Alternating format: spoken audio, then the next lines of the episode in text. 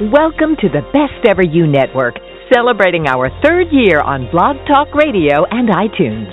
Thank you for helping us become a number one rated live show with over 1 million global listeners. Our team is on a mission to help you discover your authentic best self and bring it to the world. And now, here's our show. Hello, everybody, and thank you so much for listening. I am welcoming you to the Best Ever You show. I'm your I'm one of your hosts, Elizabeth Hamilton Guarino. Kind of kind of giddy today because the sun is out and the snow is melting. so you hear there's some spring in my step today. Anyway, um, our other co-host, he's on the West Coast. How are you, Dr. Walter Jacobson? Hey, great, Elizabeth. Thanks. Yeah, it's uh, it's warm and sunny out here too. Very nice. Yeah, I, I wouldn't call it warm here, but I'd call it warmer.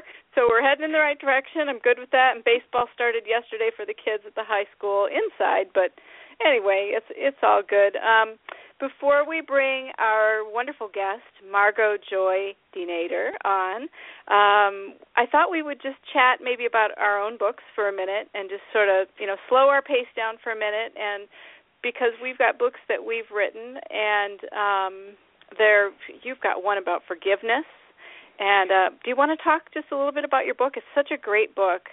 I, I well, love thanks. Uh. Thanks a lot. Uh, yeah, you know, a lot of people think forgiveness is kind of like a spiritual thing, and it's something that you know you should do, and you know, and uh, but it's sort of on the actually on the bottom of the list of things that people do when they get up in the morning and decide to like to go to work or or, or brush your teeth or you know or send a letter. It's uh it's not at the top of the list. And ironically in my opinion uh it really needs to be. If we focus on forgiveness on acceptance tolerance you know compassion towards others ultimately i think it makes everything else on our list uh, to do during the day work better and more effectively. And and that's really what forgive to win is all about. It's basically about you know living a much more effective happier life by service to others, being really compassionate, being forgiving, accepting, and loving. And uh, now, in terms of your book, I wanted to say to the audience that uh, when I first read your book, uh, Percolate, uh, it's just awesome because you're so down to earth. You really talk to people in a way that they can really understand. Uh, your stories are wonderful and empowering, and the tools that you provide people is really incredible. And that being said, maybe you can, yeah, go from there. Well, Percolate, thank you so much for that. That's very sweet. And uh yeah, yeah, you know, yesterday I was on um a show in New York City and I couldn't believe how fast-paced the radio was compared to our hour-long show. And I was like, "Tell us as much about your book in 10 minutes as you can." And it was just really fast-paced, but it was so lovely and and so much fun to just kind of get it a little more concise and things like that. But yeah, Percolate um Percolate's a Hay House book and it's um so coming up on its year celebration. We've sold a lot of copies, which is is great, but that really wasn't never my goal of putting Percolate out into the world. I'm I guess maybe I'm opposite. so many people are like I've, it's got to sell and be a bestseller and I'm kind of more like, you know, is it is it actually reaching people? Is it useful and is it changing lives? And uh, so far the feedback is wonderful. Like I'd rather have 63 really good five star you changed my life reviews than 500 that are so so and um so yesterday on the radio we talked all about gratitude and that's my one of my favorite things is because I know what it feels like to not be able to breathe and to be nearly dying from allergic reactions and things like that. And um, I'm going to come back to forgiveness here in a minute. So we talked about this yesterday on the radio too.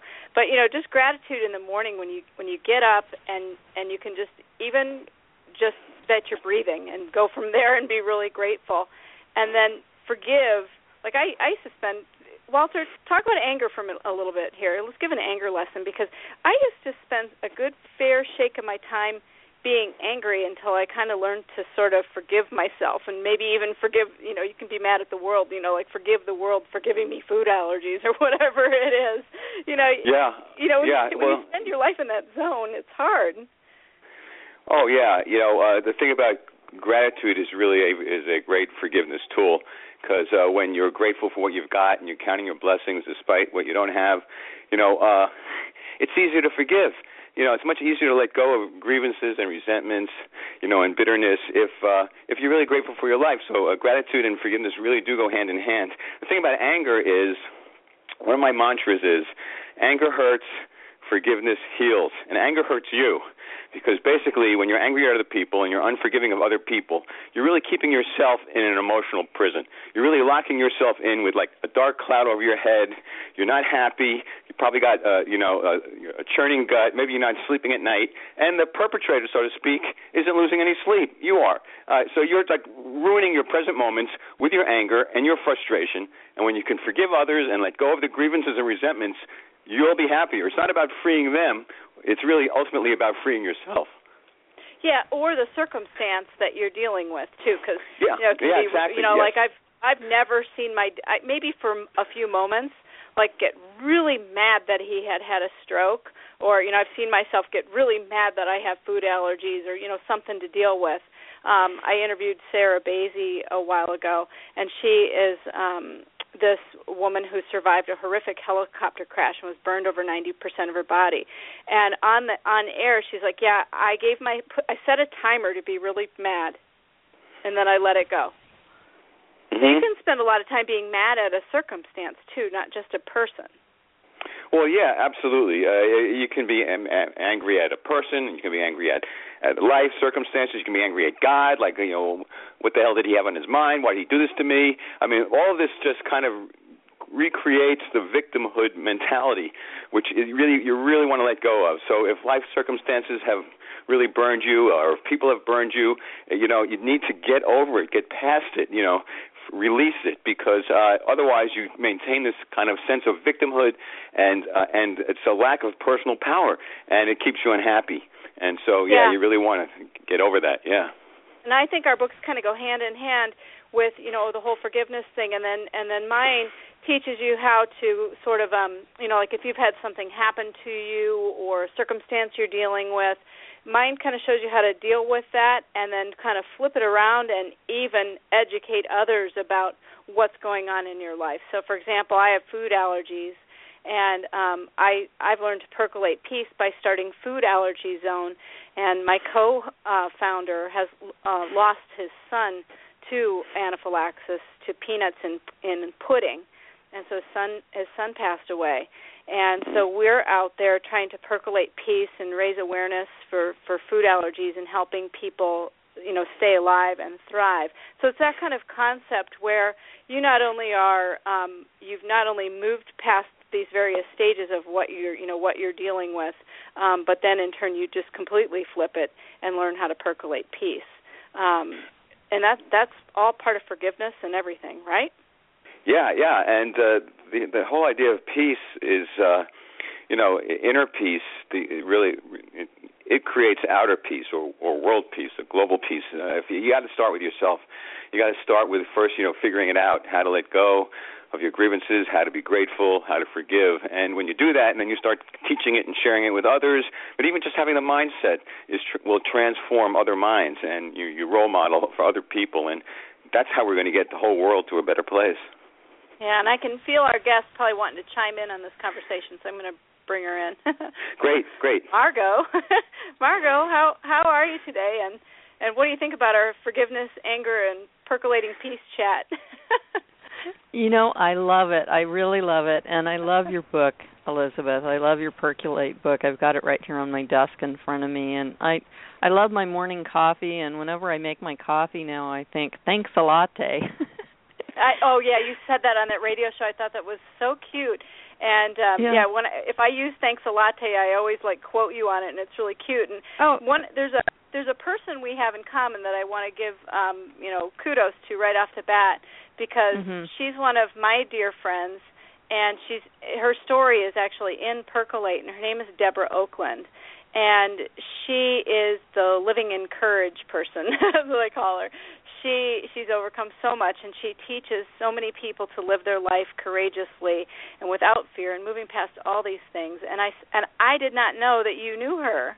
Um I so you know I had I heard it her. before but I had forgotten that that you two knew each other. And when she reminded me that that you two were friends I went oh yeah. that sounds familiar. I remembered that at that point. But yeah, she came into my life through a bunch of coincidences through Facebook several years ago, and we got to know each other through Facebook at first, and then she lives down near where our son Xander was going to college in Orange County at Chapman University. So we used to go down there to visit him and he was working at the Apple store down in Costa Mesa.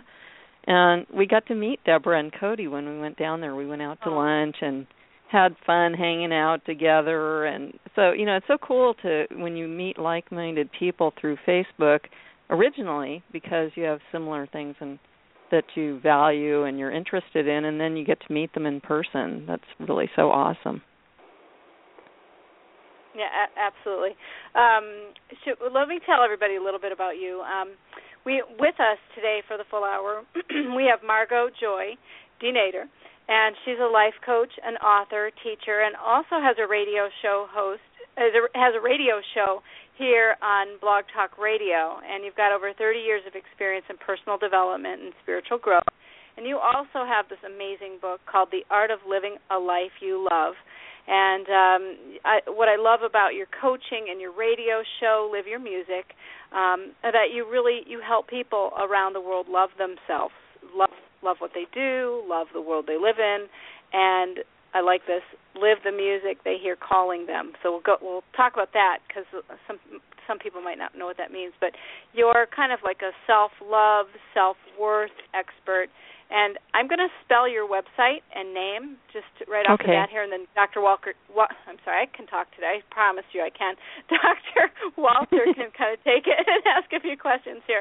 But um, your website is M A R G A U X J O Y D E N A D O R dot com. And for those of you who did not write that down just now, I will put a link um, on the bottom of the show. It's also in the show in the show description already, so you can just click on that if you're listening. And hello to everybody in the chat room. Dr. Walter, go. yeah. Okay. Well, uh, you know, I was uh, preparing for the show, and I went on Amazon, and you know, in your your book, uh, you get to kind of look inside the book and read about the different stuff that you wrote, and I really really mm-hmm. enjoyed it. And uh, what I like about what you do is that everything is kind of integrated. As you're a life coach to help people become their basically their best self and to really mm-hmm. fulfill their dreams. And then your your uh, your book is more tips and tools and techniques to do that. And then your your radio show is the same thing. It's, you, you get inspired by other people who have done what you have advised and what you what you teach. So I think that's really great. And I wanted to just kind of t- bring it all back to the beginning and ask you how you got started in all of this how I got started in all this. Oh, you know, it's such an interesting question and it's you know, it's it's funny because actually what really started the whole thing was when I was 23 years old. My brother gave me a copy of a book called Success Through a Positive Mental Attitude by Napoleon Hill and W. Clement Stone. Mhm. And I was living in an apartment with him. He was letting me stay there while I was um, figuring out what I wanted to do next. And then um, I also saw Wayne Dyer on the Tonight Show, and he was talking about his very first book, Erroneous Zones. Mm-hmm. And those two books helped me realize that, you know, you can change how your life goes by changing how you think and changing what you focus on. And that it was so cool to I'd always wondered Walter, what was was it that would make you have an attractive personality? What would help people like you? Because I didn't really feel like I was that likable at all. Um, during high school, I went from a really, really small high uh, grade school in the country into a place where I had to ride a bus an hour and a half each way to high school and it was in a huge high school and i just felt totally lost i felt like nobody liked me and that the ones that did like me the boys that liked me it was only because i looked okay and yet i didn't even feel like i looked good enough either. So you know i had a lot of a lot of self esteem problems during high school and even into college into the beginning of college i also did.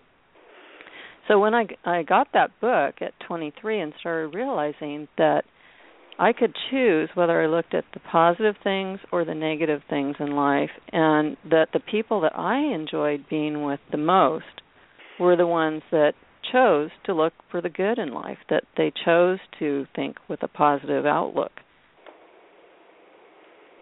Hmm. Yeah, I love that. Yeah, yeah, and and you know, as I wrote a book about in my book, at least once I put it in there is the fact that some people think a positive mental attitude means you go around and you go, "Oh, there's no weeds in my garden." But no, it it just means that you look at it and you go, "Oh, there's some weeds in my garden. I'm going to pull these out and I'm going to plant some flowers because I like flowers in my garden or vegetables or maybe both. Have one side that's flowers and one side that's vegetables." But yeah, it's a, it's about making the best of what's happening. It's looking for the seed of a benefit in everything that happens to you. That's what I mean by a positive mental attitude. I mean a great attitude, a good attitude, and it's it, it's interesting also that it was 30 years ago this spring that I I had gotten my first BMW and I started listening to audio tapes from Nightingale Conant Corporation. Earl Nightingale. Are you too mm-hmm. familiar with him? Mhm. Yeah. Yeah, and so uh, you know, I was listening to those for so long and then I ended up getting involved with Hay House 10 years ago and going in kind of more the spiritual side as well as the the psychology and the positive attitude side of it. So that's that's kind of how I got started in the whole thing. And the way the reason I wrote my book was because of the fact that in 1991 my dad passed away really really suddenly. It it happened while my mom was away from home for the weekend with my brother going to get my nieces so that she could bring them up to stay for a couple weeks up at their place.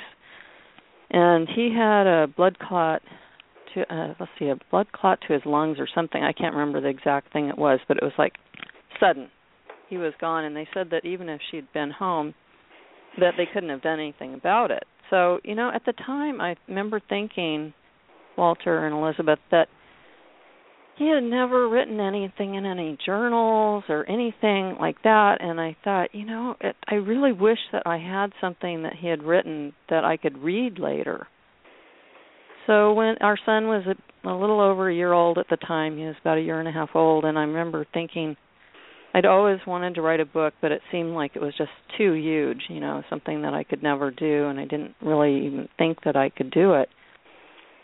But I started writing down ideas for a book about color originally because I was working in my husband's graphic design business and and they say to write about what you know about. So I started writing about color and then later on years and years later I finally took a writing class and I started to to write a little bit about that and my son was was about 11 going on 12 at the time and he said to me mom i thought you were writing a book that was for me too and i thought about it you know and i thought well i do love color. It's a passion of mine and i'm really interested in color. But what i really want to do is i really want to share with alex Xander, alexander what I've learned that's helped me love my life and what's helped me be happy and what's helped me raise my own self-esteem and feel good about myself. And so, you know, I started gradually writing writing the book and it took me a long time, but I did it. Kids are wonderful motivators, aren't they?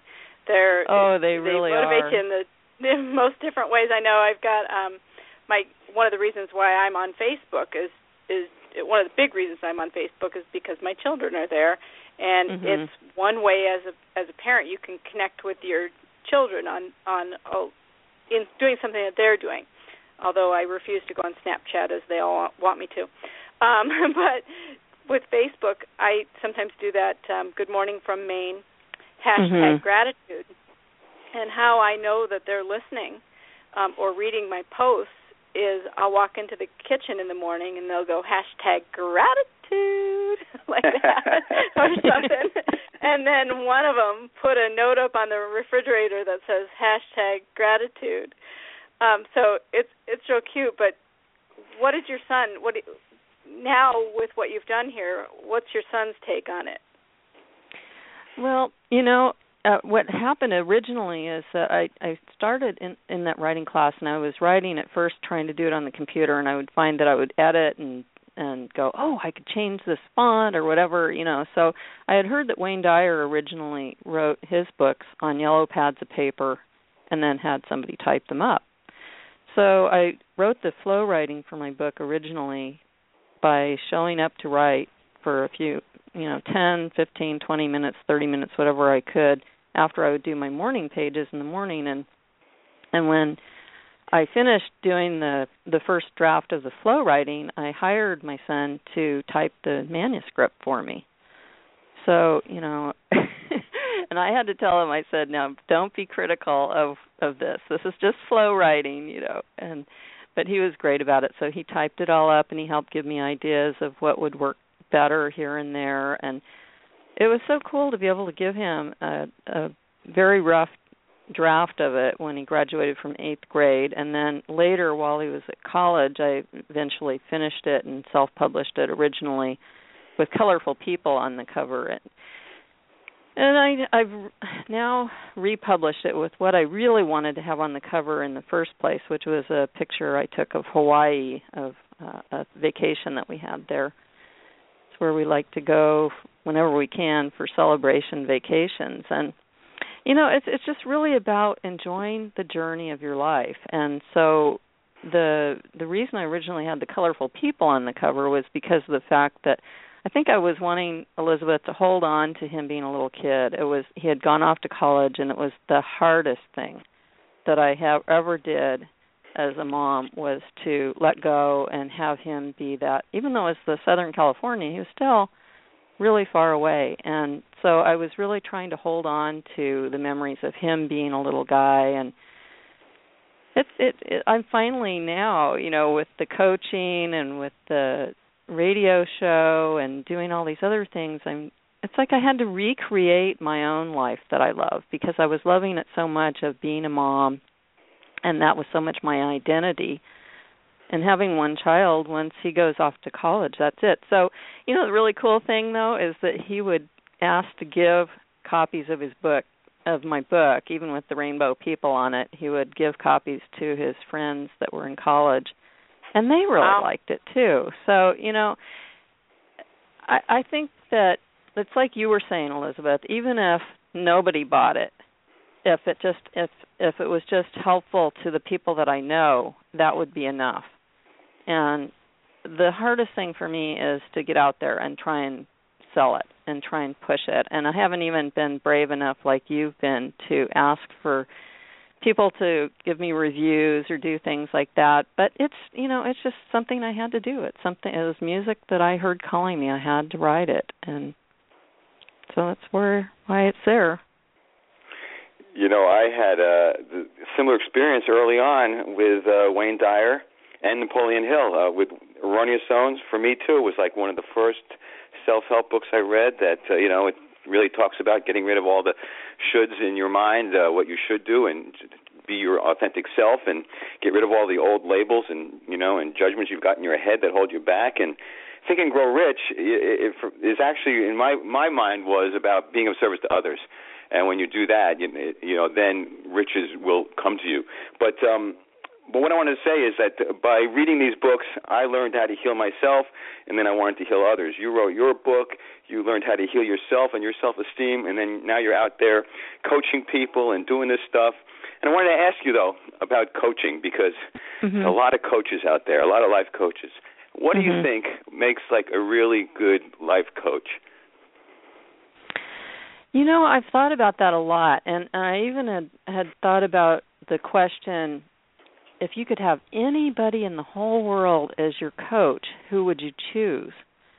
And you know, the thing that that for me that matters the most is not where they went to coaching school or that they paid several billion dollars to go to coaching school and and do that you know and and that they're all certified i don't even care if they have a certification as a coach really you know for me my uh coach that i had when i was writing my book i would never have finished my book if i hadn't had my coach leslie keenan at the time. And so you know for me what it is is someone who's kind someone who really cares someone who really listens someone who hears with their eyes and their ears and their heart, someone that really asks you questions, empowering questions that can help you see where you need to grow, where uh, where you maybe have limiting beliefs that are holding you back. For example, one of my clients when he started with me when I was very first starting out as a coach back in the summer of 2012. I have a circle of life that I have people do scores on, and his score in relationships and out of 10 was 2 and for him with money it was i think one or two. It was you know it was really way down there. And he didn't think that it was even important to think about relationships. And for me instead of dividing relationships up into people you're married to people you work with your kids or whatever in my circle of life i have it being relationships. Relationships work money health spiritual well-being, personal development, home and fun. Those are the eight areas that I have people rate how they feel, whether they feel awful about it, you know, being like a 1 would be I guess awful and 10 would be awesome.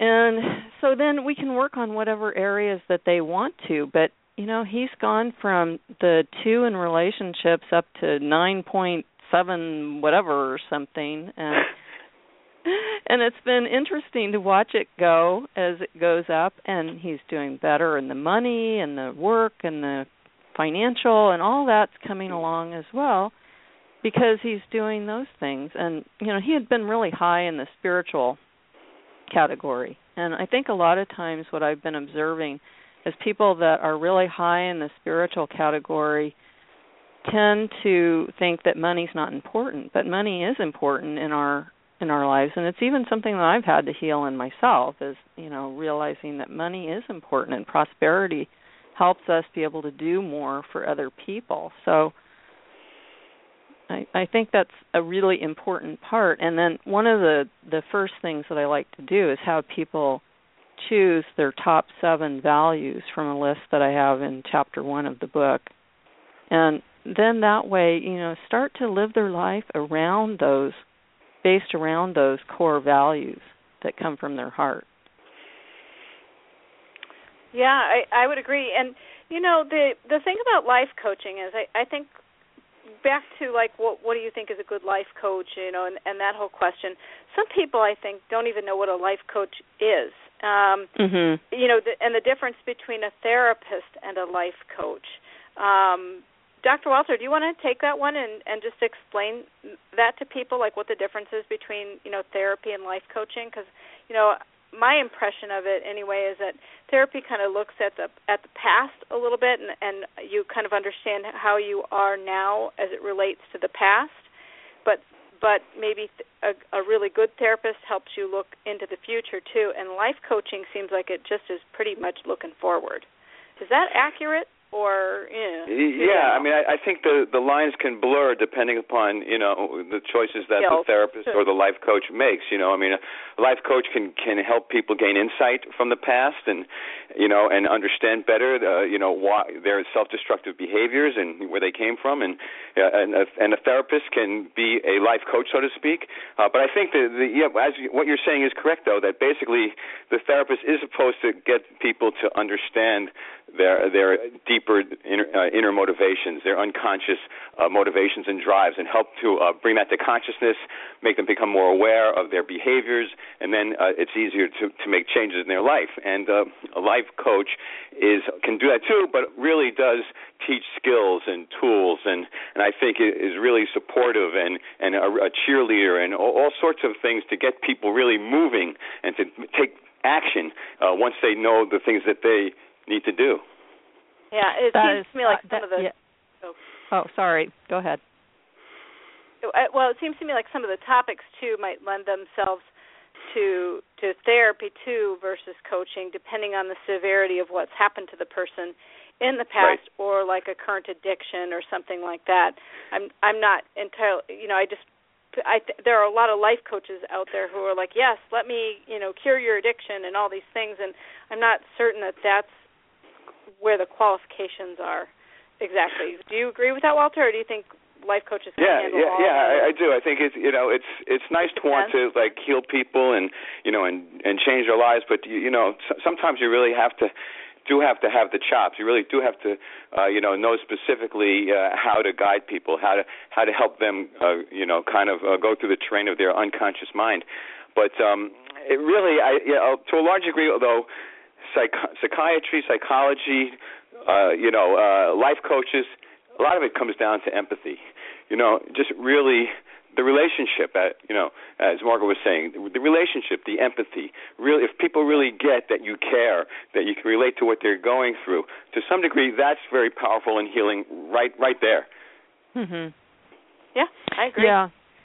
Yeah and and walter you know and elizabeth both of you i i totally agree that there are definitely some things that definitely need to be with a therapist and not with a life coach and a life coach to me especially the kind that I am where I'm not really focused on business coaching and that sort of thing.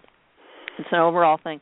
For me, what I really enjoy are working with people to develop more of their creative side, to use more of their creativity in how they live their life and in how they express themselves, you know, that sort of thing. So when they're afraid to move forward on a dream or on something that they really want to do, that's to me more what I would prefer to coach them on. It's not a matter of me helping them get over the things that you can help them with, Walter. Yeah, yeah, it's very exciting though. Life coaching, therapy, it's really exciting when you really make a change in someone's life and you really see them blossom and really, you know, they're they're laughing, they're enjoying life, they're smelling the roses, they're succeeding. It's it's it's a, it's great stuff. Yeah, yeah, I, it's one of the best I, feelings in the world. Yeah, I, I agree with you, and I I think it's pretty powerful too when therapists and life coaches coaches combined, which is you know like one of the reasons why I completely love this show and hosting it with you, Dr. Walter, and having our guests on like Margaux, um, you know, because it's it's like like life coaching and therapy all in one. So the past, the future, the present, you know everything, yeah. and I I love how it how it helps change people's lives just by listening to the show.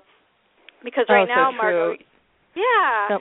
I you know Yeah, and I, well, you know, I just wanted to say Elizabeth though that I do look at people's past but not in the same way. You know what I do is I look at let's look at how the choices that you've made and the results that you've gotten right. and then learn from that and then decide how you want to remember to behave in the future.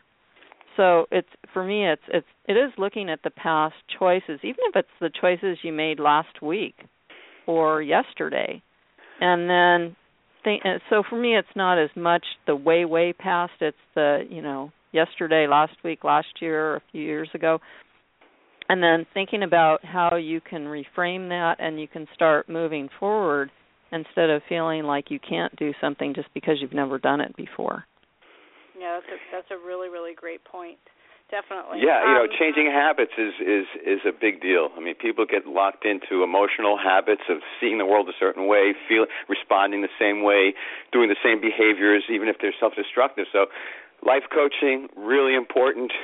You know, uh, it, it's and the therapy is important. But you know, Elizabeth, I wanted to say that something else I like about our show and our our co-hosting thing is uh mm-hmm. is the is the male female thing, kind of the oh, yin yeah. yang of it. I just I love that too. That you know, because you're a mother of four, and you know you have that whole mother thing going and the feminine going, and mm-hmm. I got the masculine angle, and so it all kind of really works well on many levels. Yeah, no, and you're, I love that. You're I, a great dad. Uh, let me just interrupt you for one second because one of the things I love about Dr. Walter is I, I love great dads. I love dads that pay attention to their children and hang out with their kids and you know all this stuff. And um, my husband's very much like that. He's just been so present in their lives. So that's one of the things I love about you. I I love those trips you take. yeah, yeah, we're coming up uh, uh in April. We're going to do another surf trip, and we might go to Costa Rica this this time. So oh, that could fun. be really a blast. Yeah. Yeah. But thanks. Uh, I appreciate that. It, you know, kids? being a being a parent uh, is uh, is is a lot of work and energy if you want to do it right, but it's really rewarding. How old are your kids, Walter? I just have a daughter. She's uh, 26. Oh, our son's 25, so um, our kids are almost the same age. Yeah, yeah. Maybe we can hook them up. No, I'm just kidding. Who knows? funny. funny. Cute. Two, Yeah. two really We- happy people. Oh, I got to tell you guys something. We have a girl in our house other than me and the animals. The animals are all girls. The, the animals are girls. The dog's a girl. I'm a girl. But we have my what my oldest son has a girl, a pretty serious girlfriend, and she pretty much almost lives with us most of the time. And oh my gosh, she's like, "Here's some nail polish." I'm like, "Yay! There's a girl in the house." it's really funny. Um, no, I know yeah, that would be fun. That would be Uh, fun. it yeah, is. I've always had all boys. I have our- my husband and my son, and even our cat Bender is a boy. You know, so it's all boys Yeah. for me. That's funny. Yeah, I'm the girl. The girl. The pets are girls. But anyway, all right. I let's go back to you because we're we're talking and having fun. I, I, what I would love to know. Um, you you talk about live your music, and I would love to know what that means to you and how it relates to your radio show and and things that you think about. Live your music. What's that mean? Well, for years and years and years, I've heard Wayne Dyer say, "Don't die with your music in you." Hmm. And his daughter Serena has even written a book. It was one of his 10 secrets to success and inner peace was don't die with your music still in you. And Serena's written a whole wonderful book that I really love called Don't Die with Your Music Still in You about her um growing up with spiritual parents. The the way my radio show got named what it is is that my friend Robert Berry, who's he's just an amazing musician and he loves all of this stuff. He loves hearing me talk about it. He had I was talking to him one day at his recording studio about Wayne Dyer and Tony Robbins or whatever and he's he says to me he goes, "Margaux, what did Wayne Dyer and Tony Robbins and all those guys do that you don't like?" Cuz I like to look for what I like in things. And at first I thought nothing and then I thought about it and I thought, well, you know, Wayne Dyer says don't a lot. He says the word don't a lot and then in this he's saying don't die. Ah, and I like the part about living your music. So I thought how can I say it without the don't and without the die and I thought, "Oh, live your music." And I have a friend who says that, you know, she likes it better don't die with your music still in you because she says it makes you realize that you better get on with it. So I do mention that occasionally, but I like to focus on live your it's not somebody else's music. And what they what he means by that though is what you feel called to do. So it's what your heart desires. It's um emmet fox talked about in his wonderful little book your heart's desire about how your heart's desire is something that yours means so much to you that you're even afraid to mention what it is to other people and it can be related to music but it can also be like writing my book. That was a heart's desire. Then uh singing is a big one for me. I had overheard my my grandmother tell my mom when i was 12 that i should forget about singing and i believed her. You know she was so definite about it that i thought well i better not sing. I must have a terrible voice. And not even questioning that whether that was true or not so for me, one of those was singing, and I started taking singing lessons because I was so jealous of my husband and son and my friend and all the other people who were doing music. I started taking singing lessons in 2007 and did for a while and found out from the woman that I'm a coloratura soprano and that I can sing. I just have to learn to to breathe and how to hear the notes and to, to practice more than anything to really focus and practice. So so some of the people that I have on my show actually do music and when they do, I play one of their songs and we talk about the song. And for other people like you when you were on Elizabeth, it's about being an author and having your radio show and all of the amazing things that you do with your Best Ever You network. So it it can be anything. It, it but it has to be something that comes from their heart. Hey, you know wait, the Wayne Dyer thing when you said about the, that the one thing you're con- you were concerned about is that he uses the word you, you know don't and do not. And you know we're we're ha- we actually have a happiness expert on uh Amy Coget on uh I think our next show. And uh I did some work with her once and she said to me okay I want you to like talk about something or give people advice. And you can't use can't you can't use no or never or don't or, or and uh I I had a really hard time. It's unbelievable. a really hard time shifting my mindset to changing every negative into a positive. It was like an amazing exercise and uh I think it really does matter. You know, uh you can make the same point, but if you say it in if you do a spin on it and say it in a positive way, right? Mm-hmm. That's kind of like what you're talking about too in uh in in your uh, book about being positive. Right, exactly, exactly. And and also the other point I want to make that I think is really important about the word don't is that if you think about it, you can't say don't think of a pink elephant and not think of the pink elephant first. You have to think of the pink right. elephant and then you have to not think of it. Or right. you know, if you say I uh, tried like to do that once. I almost went crazy. I tried to not yeah, think of an well, elephant. Then, then also Yeah. in baseball, you know, it's another good example. Our son liked to play baseball, and your sons like to play baseball, Elizabeth. And you hear the parents all the time; they're always going, "Don't run, don't swing."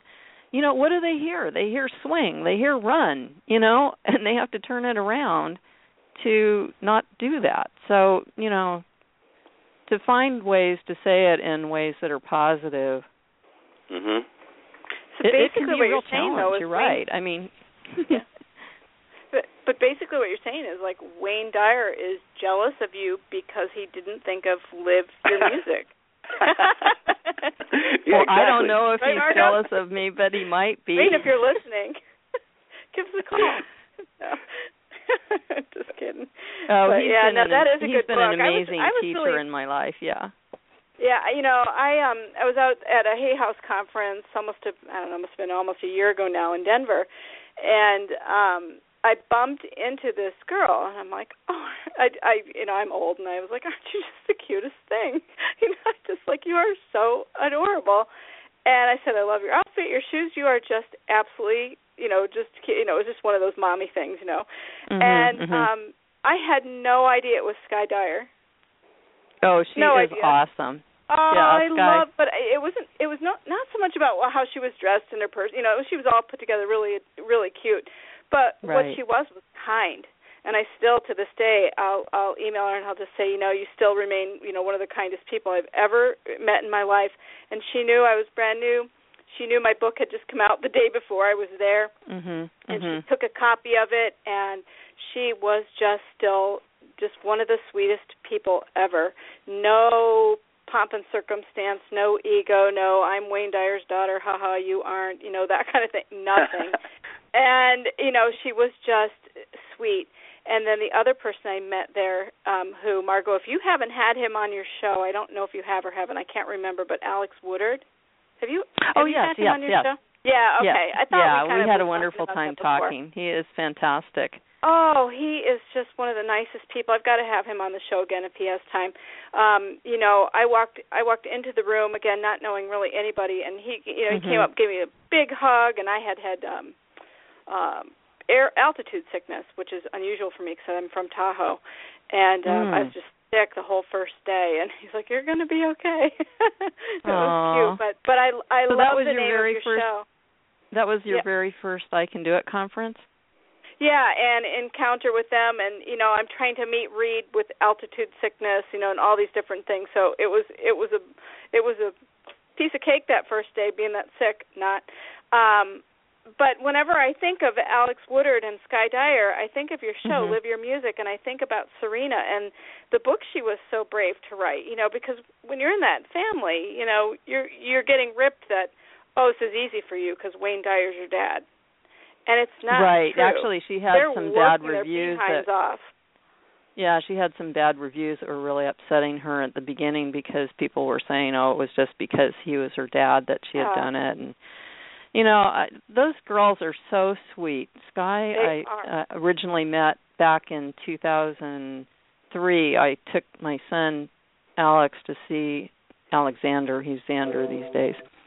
To see Wayne Dyer, and Skye was singing for her first time at one of his events, and so that's how we got to know her. As she you know she's just such a wonderful person she really is and she's been on my t- show three times Really, it's almost hard to describe how kind she is. Um, I, I, I really, uh, I'll have to write a book about her one day or something. It, I cannot still find quite the right words for her. She's just awesome, just totally different. The, her whole light energy and everything about her is just completely different.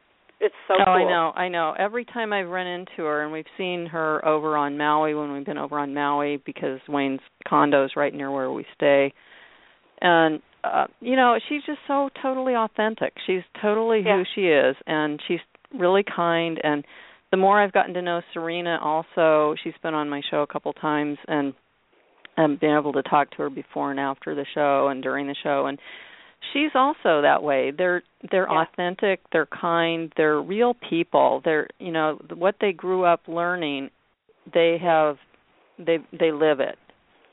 Yeah. I agree completely. How about you, Walter? yeah, totally, right there. But I, I was thinking of, uh, you know, uh, just talking about living your music and, you know, what as a coach, you're like what do you ever get somebody who comes in and says, you know, I, I want to live my music, but I'm not sure what what the tune is. Well, of course, yeah. I mean, and that's actually one of the things that as a coach that you can help them with. But also my book, I like to think of it as kind of like a portable coach that they can start out with and I like to use my book with my coaching. And I'm also start going to be starting teaching some classes to go with the book because there's 12 chapters in the book and each chapter focuses on a basic principle. Chapter 1 is about how you imagine a life you love. Chapter 2 you talk about what you believe and how the limiting beliefs you can shift them and create your reality with your beliefs and chapter 3 we'll talk about the choices the choices that you make and how those feel whether they feel good or whether they feel bad i'm just going over these really quickly and then chapter 4 you talk about ask empowering questions and the questions that we ask make such a huge difference in our life. For example, if you say why, you were talking earlier you two about forgiving yourself and feeling like a victim and why is a question that I've learned that you have to be really careful with because if you say why does this how always happen to me, your brain will find a reason. Do you know that's why Noah St. John is so brilliant? Do you know who Noah St. John is? No. Inter- no. interrupt you for a minute. We'll come back to Noah St. John endorsed my book. Um, he's the first endorsement on Percolate, and one of my very dear friends. And um, mm-hmm. he wrote the book of afformations. So he owns the word and website afformations. And so he teaches you to ask positive questions like, "Why am I so wealthy? Why am I so beautiful? Why am I so awesome? Why am I so?" So it completely changes the questioning. Oh, I love that. I, I love that. I definitely want to check out his book. But the power of questions are so important, and you can ask why, why questions as long as you ask them as good ones, like you were saying, Elizabeth. So, yeah. in other words, in my in the, that chapter, I have lot, lists of questions that I recommend asking, and ones that I don't. And there's a don't. So what you do though is you say to yourself, why does why do all good things always happen to me? Why do people love me? Why do I have so much fun? You know, ask those questions and then you'll start finding those really good answers. Hmm. Yeah, that's uh yeah, that's Noah St. John to the T. He's coming on the show May May May May May. I got to get the date. May third. well, with, you know, so the, that thing about the asking these why uh why am I so you know successful or wealthy or whatever is fantastic. That's fantastic because what you're doing is not only you're asking questions that help you to clarify things to do to really make that. It's a, it's a form of visualization also, isn't it? It's a form of like, uh, you know, projecting into the future what you want to be and then sort of making that happen. Yeah, yeah. And in fact, I started teaching um meditation and visualization classes. Did my very first class last December. Actually 12, 13, 14 at a yoga studio here in Marin and it went really well and I had been so afraid to get out there and and do teaching. I had been wanting to do it. It's so it sounds crazy, but it was a heart's desire of mine to teach, but not in the traditional kind of way. I started realizing I wanted to teach in places that were happy, positive, fun, and beautiful. And I found this yoga studio in San Rafael through a friend that was teaching some meditation classes there. And I, as you said, Walter, I could visualize teaching there. I could visualized that that would be a nice place to teach and that those kind of people that would come to a yoga studio would enjoy learning about meditation and visualization and what I've learned about it starting 10 years ago with uh when I went to my first Hay House I Can Do It conference in Las Vegas. It was my very very first time in Las Vegas, my very first I Can Do It conference in April of 2005. So, wow. yeah. That's that's pretty awesome. How many have have you been to a lot of conferences? Oh, I have been to yes, I have. Um for a while there I was going every year.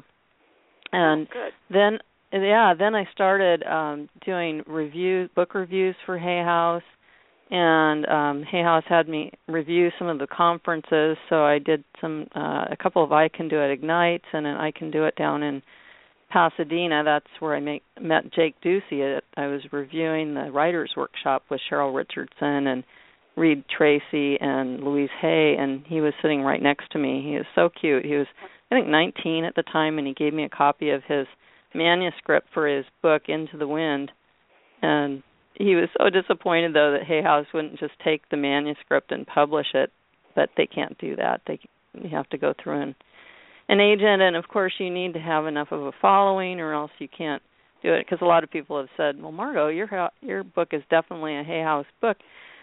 But the thing is I don't have the following, you know. So, you know, it's a business. They need to sell enough books. So I published it the second publishing through Balboa Press, which is their oh, good. their um it's part of Hay House and they keep an eye on it. But you know, I I I, I have no interest in going out there and going buy my book, buy my book, buy my book.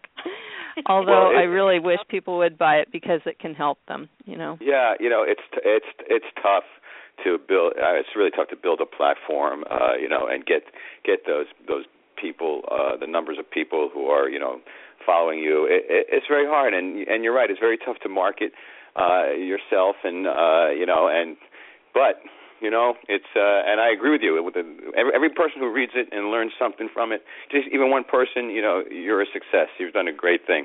But uh I, and I'm like you. I, I'm not a great marketer but I, it. you got to push it. let me you back gotta, up for one minute. Yeah, yeah oh, go ahead. hang on one second. And to just your your success too just to having written it down because so many people it's a book lesson here right. so many people say i want to write a book but they mm-hmm. never write. Right. So yeah. many people.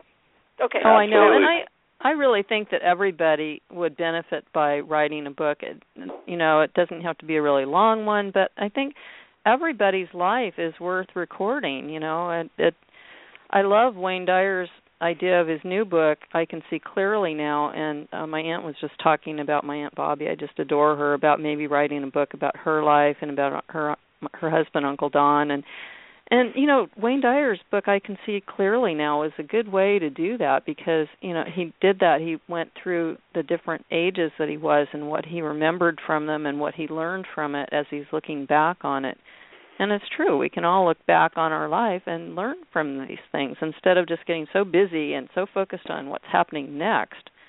Which, well, I got a t- I got a title for your book. You write write your music. What do you there think? You ah. There you go, Margaux. Write your music.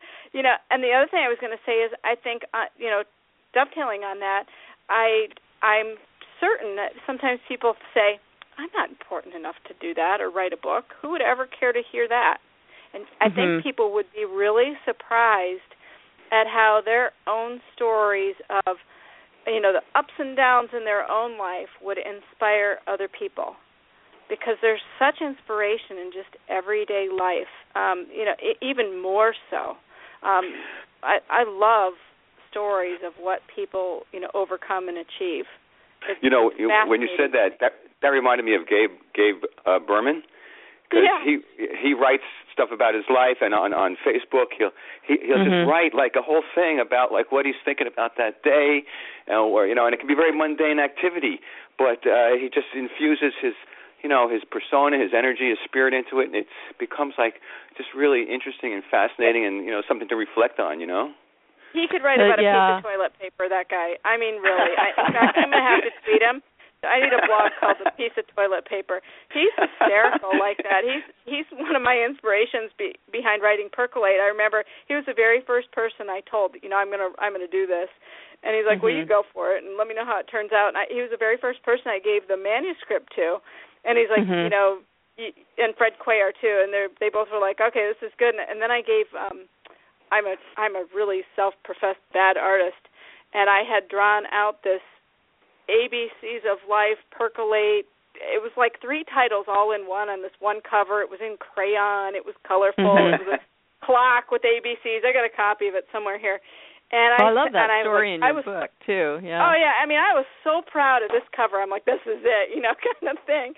And I I took a picture of it and sent it to Gabe, and I got like one sentence back, and it was, no self-respecting man is ever going to pick up this book with this cover on it, and it was so hilarious. Um, you know, and you know, he's Elizabeth. so uh, funny. sorry to interrupt, but that really brings up an important point for me. Is that my book is for men and women, and I, one Yeah. of the things my brother has always said is it's so. He finds it so frustrating that so many of these books and so many of the workshops Women, are women. geared mostly for women. It's because mostly women buy the books and go to the workshops, but especially with having a husband and a son, my book is definitely for both. It's both for men and women. I just want to make sure Yeah. that was clear. Yeah, I tried to do that with mine too, and I do get a lot of married guys who go, "Yeah, I I um I bought it and gave it to my wife." and he's like, "No, no, no, it's for you." But yeah, um but Margaux, I you well, know, I your just, book is love, definitely for both. Also, Elizabeth, I agree. It's definitely for both. and It's- Walters is too. Yeah, I Yeah. I think they all are. But I you know I think that's a mindful um thing when you sit down and write, being mindful of of both people. Um, you know, both both genders, because you can really Mhm. write something just for women or just for men or or whatever. And and I know I tried really conscious consciously to to do that. Um, uh, back to your book though where can people get your book and um buy it and and that type of thing because you know I would like to see your book sales you know go crazy Oh, thank you. I really appreciate that. I would bec- I would like to because it means that those people are going to be learning things from other people's experience and they can live a happier life. They can get it at amazon.com and also on barnesandnoble.com and it's also available from the publisher at Bal- Balboa Press. It's available in hardcover, softcover, and as an ebook. But you know, it's really designed to be as be had as a, either hardcover or softcover because it's meant to be for people to write in it. There's room in it to write your your seven core values. There's a list for dreams. You can write your dreams in there. Right, you have the dreams that you want to work toward right there in the book, where you can always refer to them. So it's it's meant to be written in. So the ebooks don't really work that well, but they are there. yeah they're hard. Um Yeah. oh boy I can't believe the time. We have 2 minutes left. Oh my gosh. Uh, we've been chatting and having fun. Um is there anything that we have not asked you that um we should? Because we've been kind of all over the place having fun with you sorry You know, I've I've been having fun too, and that's actually to tell you the truth. What I think is most important in life is that people need to remember to have fun, to enjoy the journey and share your success, and and to to realize that the most fun in life comes when you collaborate with other people. So to collaborate with other creative people, that's that's a real joy. awesome um Dr. Walter Yeah, I would just anything want to else uh, suggest people also to li- check out your uh, Blog Talk Radio show, Live Your Music. A lot of great people Yeah, on the show, a lot of inspiring stories. Oh, I inspiring have so much fun. I forgot to mention that too. I have so much fun doing that. It, that was definitely a heart's desire. I just definitely something I really wanted to do, and I have so much fun on it every week. Yeah, it's radio shows like this are just they're they're fun. You get to meet new people and hear everything Mhm. that's going on in their lives and about their Yep. books or music or or whatever. It's it's always very interesting who you who you can meet to and share their share their information. Um, Margaux, if people want to follow you on Twitter, they go to Margaux Joy, right? Yeah, just Margaux Joy on Twitter, and then on uh, the M A R G A U X Joy, and then also um, my Facebook fan, um, coach page is Margaux Joy DeNador, all run together. So And I'm are on Facebook, on clients? Twitter. Hmm? Are you accepting new clients? I am. I am. I don't okay. have a lot of room in my schedule for a lot of clients, but I am taking new clients and they can call and ask questions and find out if I'm a right fit for them. Perfect. All right. Well, it sure has been a joy having you on the show. Um, get that, huh, Joy? Sorry. we love you. Thanks for being here. And um, everybody listening, Margaux's book is called The Art of Living a Life of, and her website is Margaux Joy DeNador. And we hope you'll follow her and um, learn from her book and show her some love on her radio show, which is Live Your Music. And um, I think on behalf of all of us, we just wish, hope you have a beautiful day. And um, I know I started the day out this morning posting a coffee mug that said, you know, be yourself. So um, have have a great day today, just being you and being your best you, um, and living in gratitude, forgiveness, courage, happiness, all those things we've been talking about today. Right, you guys? Yay! Oh, I am. Yay. I am grateful, thankful, appreciative. I appreciate you guys having me on the show. Thank you so much. Yeah, yeah we absolutely love having you on too. All right, take care, everybody. Thanks for listening, and have a great day. And we'll see you Thursday. Thank you. Bye. Thank you for listening to the Best Ever You Network. For more information, just visit us at besteveryou.com.